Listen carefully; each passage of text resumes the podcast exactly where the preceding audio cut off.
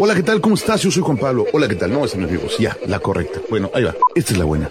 Hola, ¿cómo estás? Muy buenas noches. Yo soy Juan Pablo Torres. Don Limón. Y este es mi podcast. O sea, este es el podcast Limón. O sea, que sea el podcast de limón no quiere decir que es sabor limón. Ni que fuera paleta. Simplemente que me pido limón y como me conoce la gente, Es como Don Limón. entonces por eso se llama el podcast Limón. Bienvenido.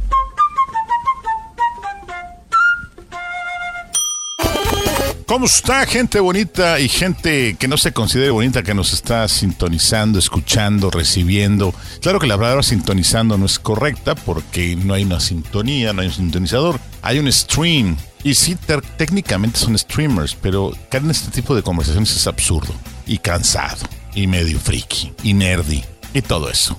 Bienvenidos a este episodio del podcast de Don Limón, donde mi sentimiento ahorita está con toda la gente que está en el Distrito Federal, esperando que llegue este fin de semana junto con el Corona Capital. ¿Y por qué? Pues porque me gustaría ver bandas como Arcade Fire, la verdad Blur, pero sin duda eh, Alanis, Alanis Morissette hubiera sido sensacional, The Cure, Pet Shop Boys, Berlín, había bastantes, había bastantes bandas buenas que ver en este Corona Capital y pues ya saben, azares del destino, cosas de la vida, situaciones que uno no planea, no organiza y no, no estamos en camino ni preparando maletas para ir a la capirucha. Estamos tranquilamente en Cancún, donde el clima ha refrescado en los últimos días, donde ha llovido algodón de azúcar y se echó a perder el puente de muertos, un puente inventado, pero tenemos ten- este fin de semana que viene, que es el último puente del año, último puente del año oficial. Y pues ni modo, mucha gente vendrá de vacación, mucha gente vendrá a disfrutar la playa, estarán llegando hoy y mañana, pero nosotros no, nosotros estaremos aquí tranquilos, esperando que las cosas sigan pasando tranquilamente, sin estar en el Corona Capital, aunque yo también le llamaba Corona Caminar, porque qué bárbaro, cómo nos hicieron caminar en varias ediciones. Bueno, los escenarios están muy dispersos, los que han ido al, bueno, no se le llama Foro Sol durante el Corona Capital, porque pues se llama Foro Sol por la cerveza Sol, y este es Corona Capital por la cerveza Corona. Ahora, paréntesis, hay que decir Corona Capital, no, es capital. Capital porque era en la capital de la ciudad, Corona Capital. No era en inglés, no inventen cosas que no son. Pero eh, no estamos ahí, estamos aquí, eh, no vamos a caminar amplios tramos buscando los escenarios donde hemos visto a bandas como The Editors, eh, me tocó también Moby, me tocó OMD, me tocó pues buenos grupos. Siempre Corona Capital trae muy buenas agrupaciones. Bueno, también, o sea, todos, Pal Norte, Vive Latino, cada quien con su tema. Obvio, Corona Capital trae la mayoría de sus bandas, si no es que todas son del idioma de Shakespeare, ese sí en inglés pero no. Y el día de hoy vamos a platicar de varios temas que han surgido en la semana, cosas que suceden en, en redes sociales, tendencias y, y un, y un bloque que me queda pelón, que de aquí a que lleguemos a él se me tiene que ocurrir, ocurrir algo. Entonces, vamos a comenzar. Y hoy quiero comenzar con una canción que escuché en la mañana de la banda Caifanes. No es la más famosa, pero tiene mucho simbolismo. Se llama Aquí no es así y así comienza este episodio del podcast de Don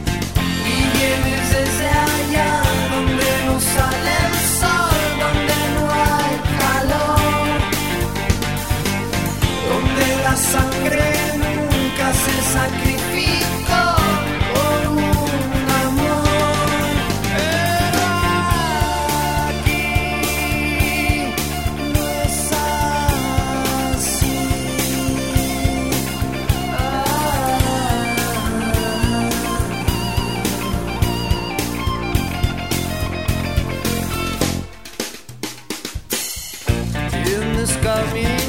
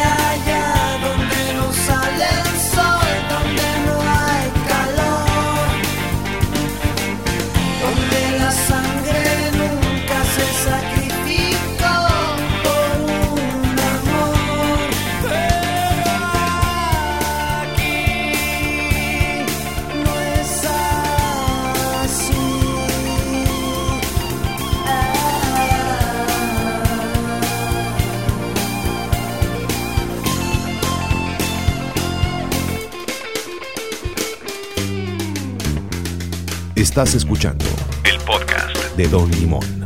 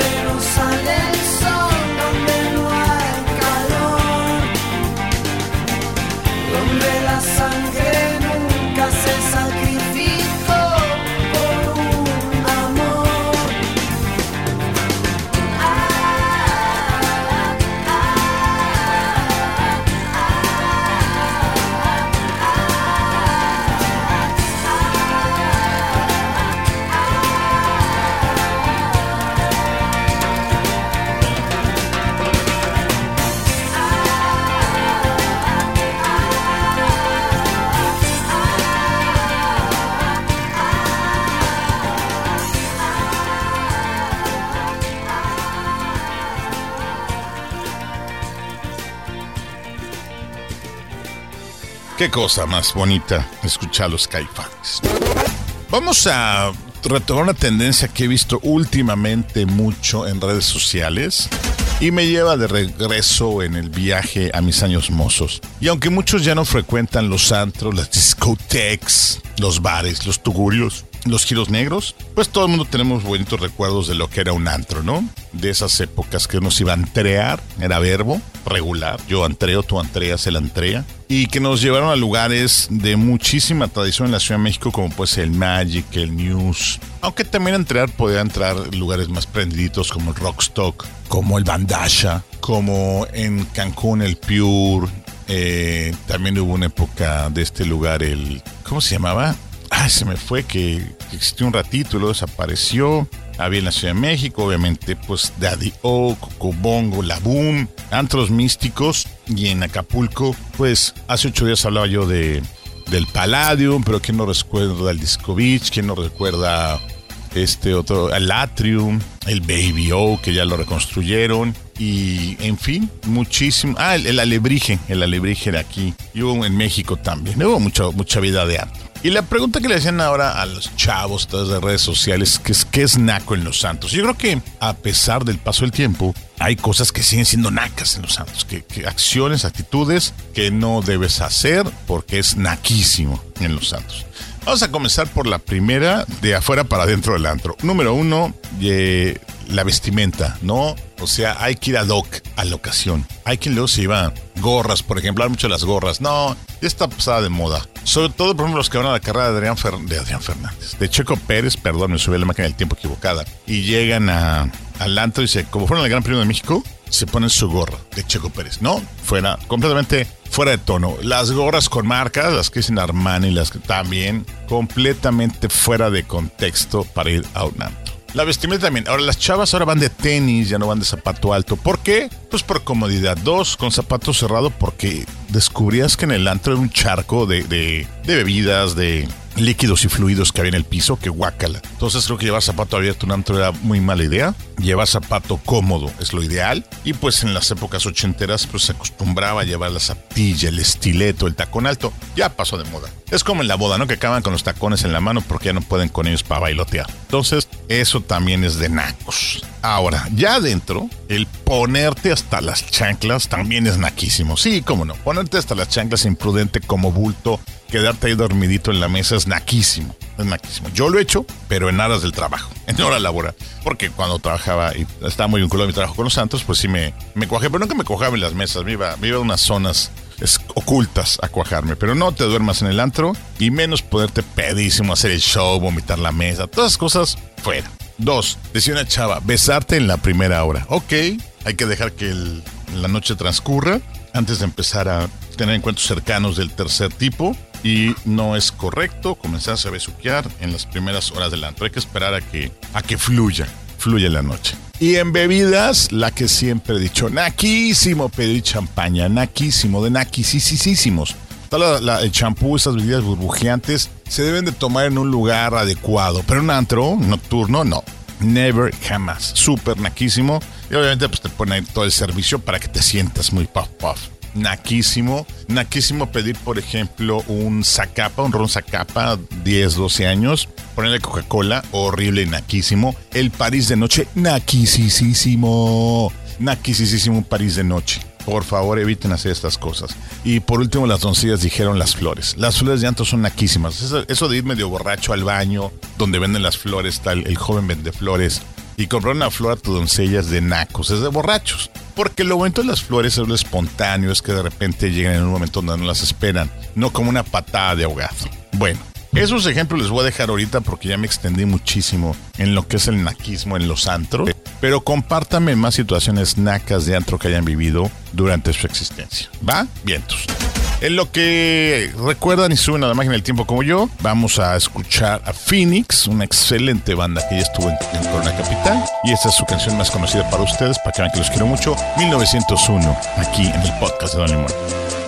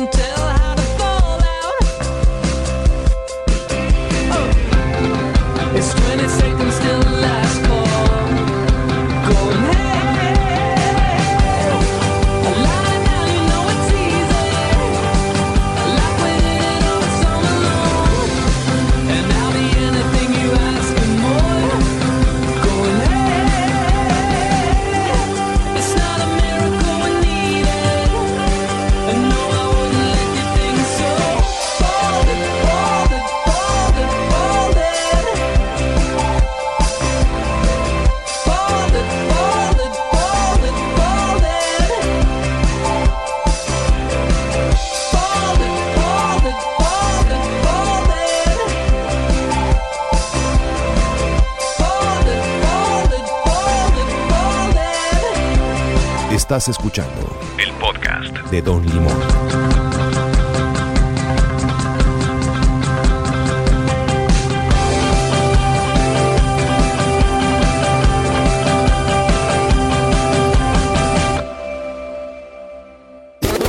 Y después de escuchar a Phoenix, vamos a continuar ahora con otro tema que saltó en la semana porque el Senado de la República está analizando, hay una ley para que las deportistas reciban un salario justo y pegó muy duro en el tema del fútbol soccer femenil. En el fútbol soccer femenil, ¿qué está pasando? Pues obviamente se han ya ventilado varios casos donde las jugadoras de fútbol femenil reciben una paga eh, muy, muy, muy baja, muy baja.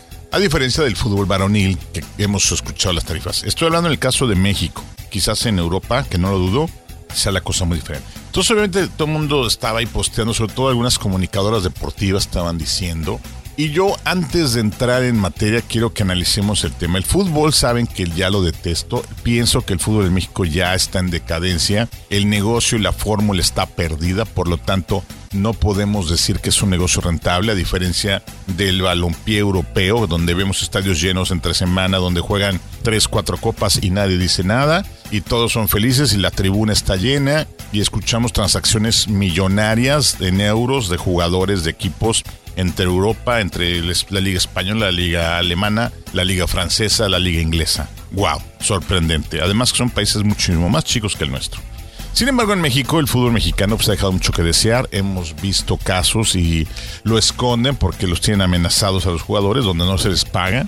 Ya una vez lo dijo la gente del equipo de Querétaro, en un, un momento también en Atlante, no se les pagaba, se les debía nómina, porque el negocio del fútbol México, ya lo dije y lo repito, está mal llevado.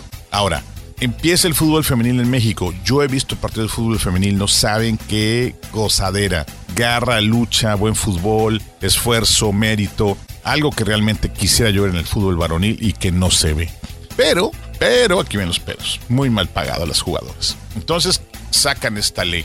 Ya también lo había comentado Lorena Cho en uno de sus episodios, en un podcast que tuvo una entrevista que tuvo y comentaba exactamente la diferencia que hay entre la PGA y la LPGA, la Liga de Hombres y de Mujeres de Golf. La diferencia en, en las bolsas, en los horarios, por ejemplo, en el canal de golf, siempre se le da preferencia a los torneos de hombres. Para un torneo de mujeres es o muy noche, o sea, literal de madrugada, o, y casi siempre en repetición. Es muy difícil verlo en vivo. Lo tienen algunos otros canales y ahora con las plataformas digitales ha mejorado, pero no se pueden en sí de forma fácil y ágil los partidos. En el tenis se comentó que ya hay una equidad, que ya por ejemplo los hombres jugaban en la misma semana que las mujeres los Grand Slams, tanto el Roland Garros, el Abierto de Estados Unidos, se buscaba y balancear un poquito el tema de hombres y mujeres. Pero en otros deportes pues, es imposible, es muy complicado. Y entonces en el fútbol mexicano femenil salió eso. Obviamente la respuesta de algunos dueños como Ricardo Cenes Pliego, de TV Azteca, que tiene algunos equipos de fútbol, pues fue de que pues no les pueden obligar a que le paguen más a las jugadoras, porque no puedes obligar a la gente a que llene los estadios, no puedes obligar a la gente a que prenda la televisión para que vea los partidos. Pero yo me regreso y creo que el error, y al rato le voy a escribir en la comentarista que hizo este comentario, es que el negocio del fútbol mexicano está mal planteado porque, repito, si vemos que las ligas europeas son negocio y en Estados Unidos lo están haciendo muy bien también con su liga de fútbol soccer, cuando en Estados Unidos el fútbol soccer nadie lo quería y en los últimos años ha crecido cantidad al grado tal que el señor Leo Messi está jugando en la liga de Estados Unidos muy bien pagado con estadios de capacidades enormes, donde los llenan a un 70-80%, y estoy hablando de estadios de más de 100 mil espectadores, pues ahí, sí- hay business y sí hay una buena negociación. Aquí no. Y eso es algo que hay que plantearse. El problema es que se aplica en esta ley donde hay que subir el sueldo a las mujeres. Yo creo que algunos equipos pueden optar por renunciar y retirar sus equipos femeniles de la liga. Entonces, aguas, porque como dicen en mi pueblo, no se les vaya a hacer el chirrión por el palito. ¿Ustedes qué opinan? Quiero tener un debate con gente, comunicadores deportivos especializados acerca de este tema porque da para mucho este tema de la nómina salarial de las mujeres en el deporte. Pero regresando a la música, me voy con alguien que escuché también. Es que siempre cuando escucho alguien en la semana digo, ah, ese no lo hemos programado, hay que subirlo al podcast. Y ahora vamos a Perry and the Heartbreakers con también otro de sus clasicazos, Learning to Fly, aquí en el podcast.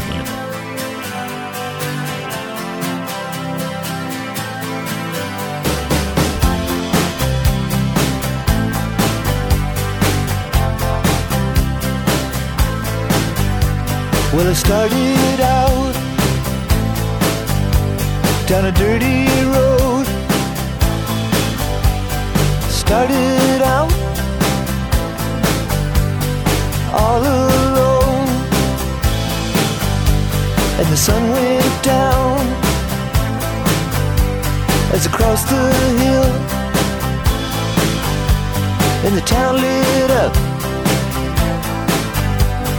the world gets still. I'm learning to fly, but I ain't got wings.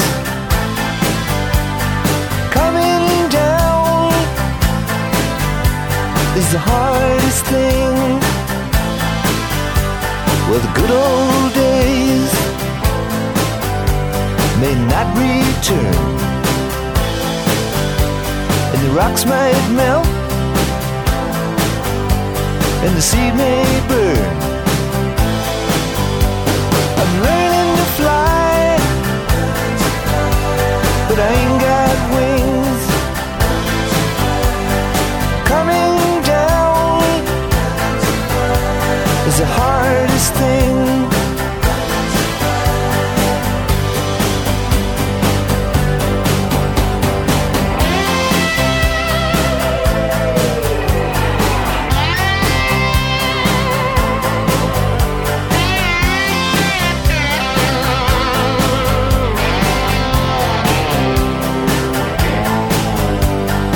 Some say life will beat you down and break your heart, steal your crown. So it started out for God knows where. I guess I'll know when I get there. I'm learning to fly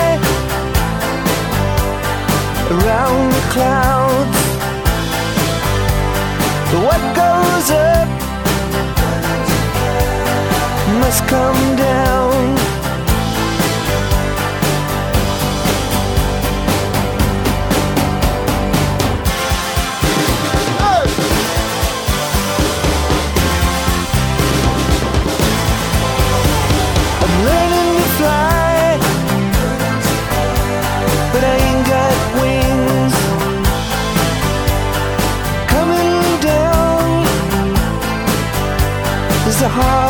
Thing. I'm learning to fly around the clouds, but what goes up must come down. I'm learning to fly. Estás escuchando El podcast de Don Limón.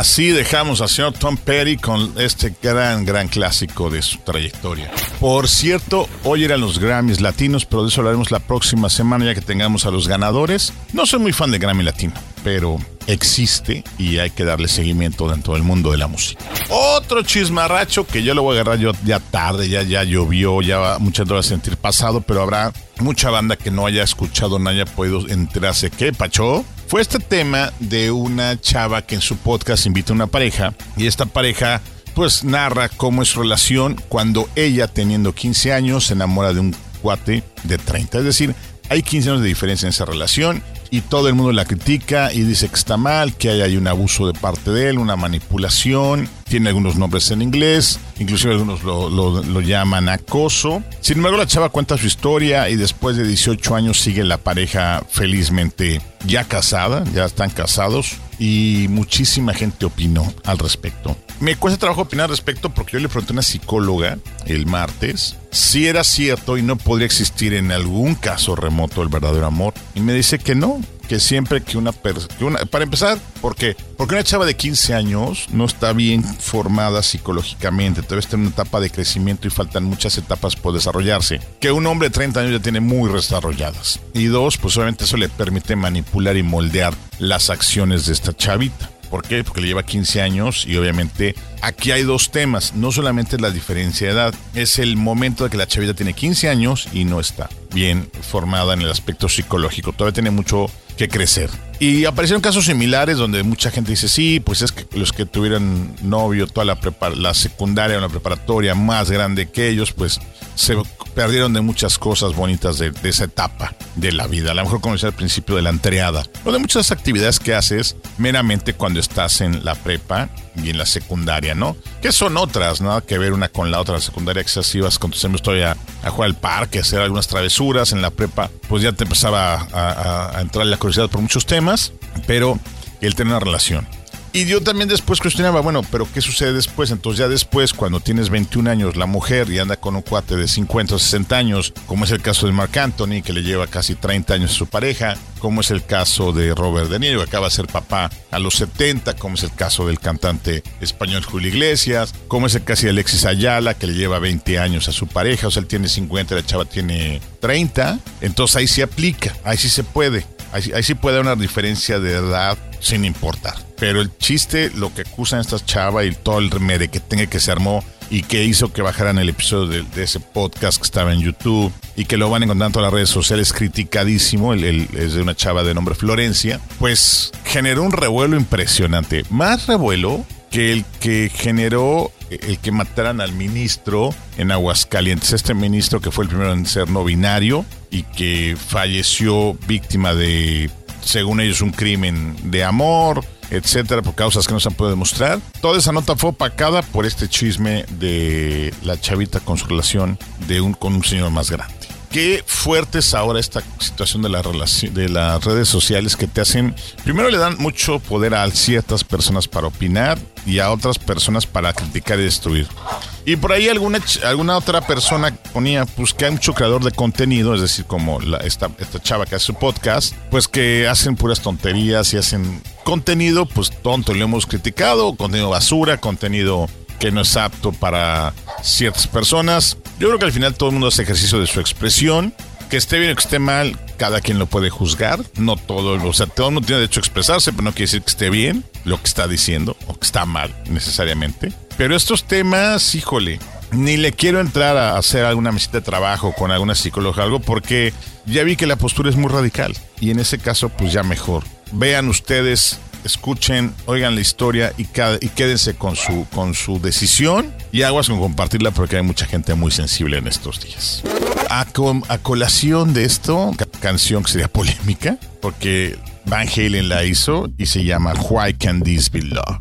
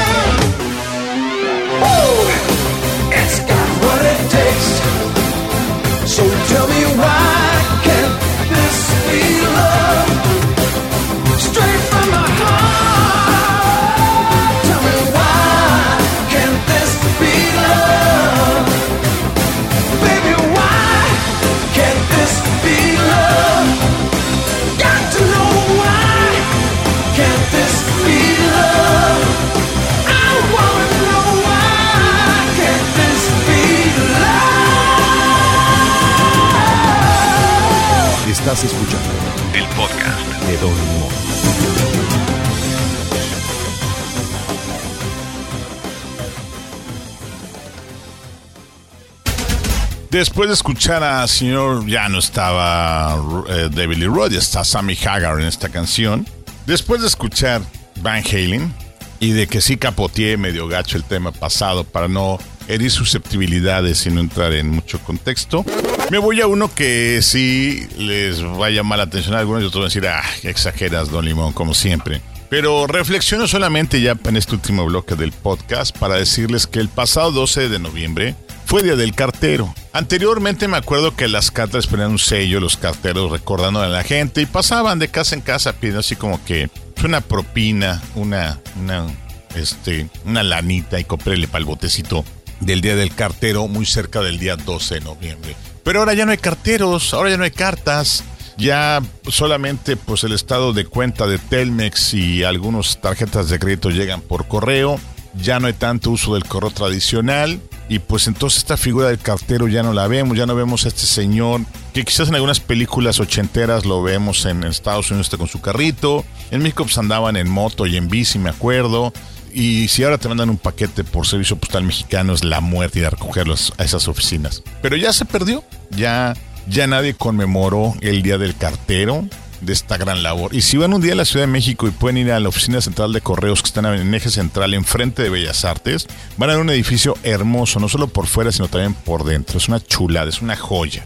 Ojalá se den escapada y lo conozcan porque vale muchísimo la pena ver este edificio que muchos lo llaman el Palacio de Correos, pues por la belleza del edificio, pero es correctamente el edificio central de Correos de México, del Servicio Postal Mexicano, como le cambiaron el nombre hace ya varios años. Ya no hay timbres, ya los chavos ya no saben que los timbres, por tanto la filatelia creo que ya es un algo que está a punto de desaparecer y creo que rara vez recibirás una carta. Yo todavía me carteaba con un amigo hace 20 años y era algo sensacional, divertidísimo leer la carta. Pero en fin, ya no hay carteros. Ya no, a lo mejor Jaimito el cartero de, del Chavo del 8 es el último que mantendrá viva esa historia. Y con base a eso también voy a la reflexión de que este último puente del año, como lo dije al principio del episodio, pues corresponde al 20 de noviembre, que caerá en domingo y se corre para que haya puente siempre al, al tercer eh, lunes del penúltimo mes del año. Nos vamos a acordar por qué fue la revolución, aunque obviamente no voy a entrar en el pleito con historiadores de que si hubo o no hubo revolución, que si Madero, que si Zapata, que si Villa, que si Huerta, que si... Pero al final de cuentas, culmina con la constitución que nos rige, la de 1917, todo este proceso de la eh, revolución mexicana, ¿no? Cada quien agarre a su bueno o a su malo. Dejemos a los caudillos como héroes, a Pancho Villa y a mi general Zapata, a mi general Villa y a mi querido este, Zapata, que pues la verdad son personajes muy interesantes. Lo he dicho, tengo un libro que me regaló mi mamá de la vida de Pancho Villa, pero es como Biblia, entonces no he podido empezarlo a leer. Pero creo que para el 2024 puede ser una buena meta, leer, leer esa biografía de Pancho Villa.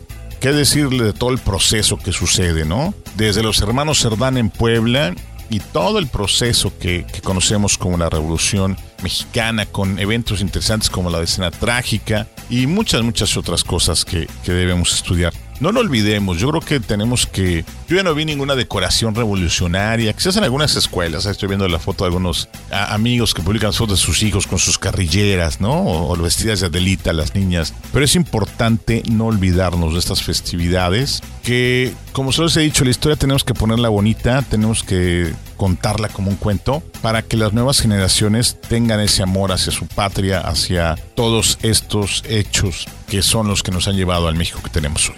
¿Sale? Pues ojalá se acuerden el domingo que es el Día de la Revolución, habrá un desfile como siempre. El de, el de la, Revolución se acostumbra desde hace varios años a ser un, un desfile con deportivo, cultural. Creo que era bastante sano hacerlo así. Pero pues veamos qué pasa. ¿Sale? Bien, me despido. Como siempre, un gusto que nos hayan permitido y hayan escuchado este episodio por cualquiera de las plataformas que les llegue o por cualquiera de los, de los caminos que haga que sus orejitas estén filadas. Y cierro con una canción de la banda The Course. No me acuerdo si la pusimos el, el episodio pasado, The Course. Yo tenía ganas de escuchar, pero esto yo creo que esta canción no era. Entonces, Will You Be Happy, versión en vivo de The Course para despedirnos y esperando que se porten bien y que tengan un excelente último puente, Black Friday y gran fin de semana de compradores compulsivos para todos.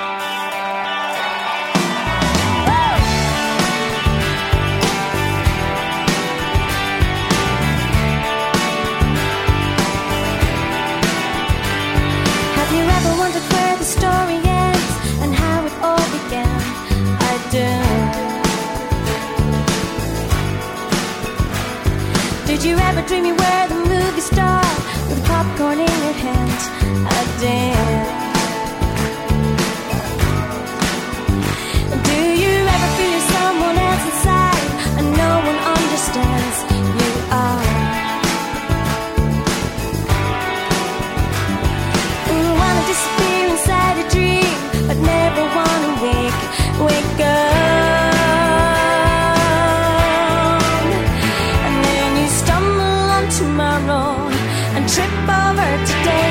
Will you be happier if you weren't so long together? The sun shine brighter if you played a bigger part. Would you be wonderful if it wasn't for the weather? You're gonna be just fine. I'm gonna be just fine. Are you not afraid to tell your story now? But everyone has gone. It's too late. everything you've ever said or done, not the way you planned. Instead.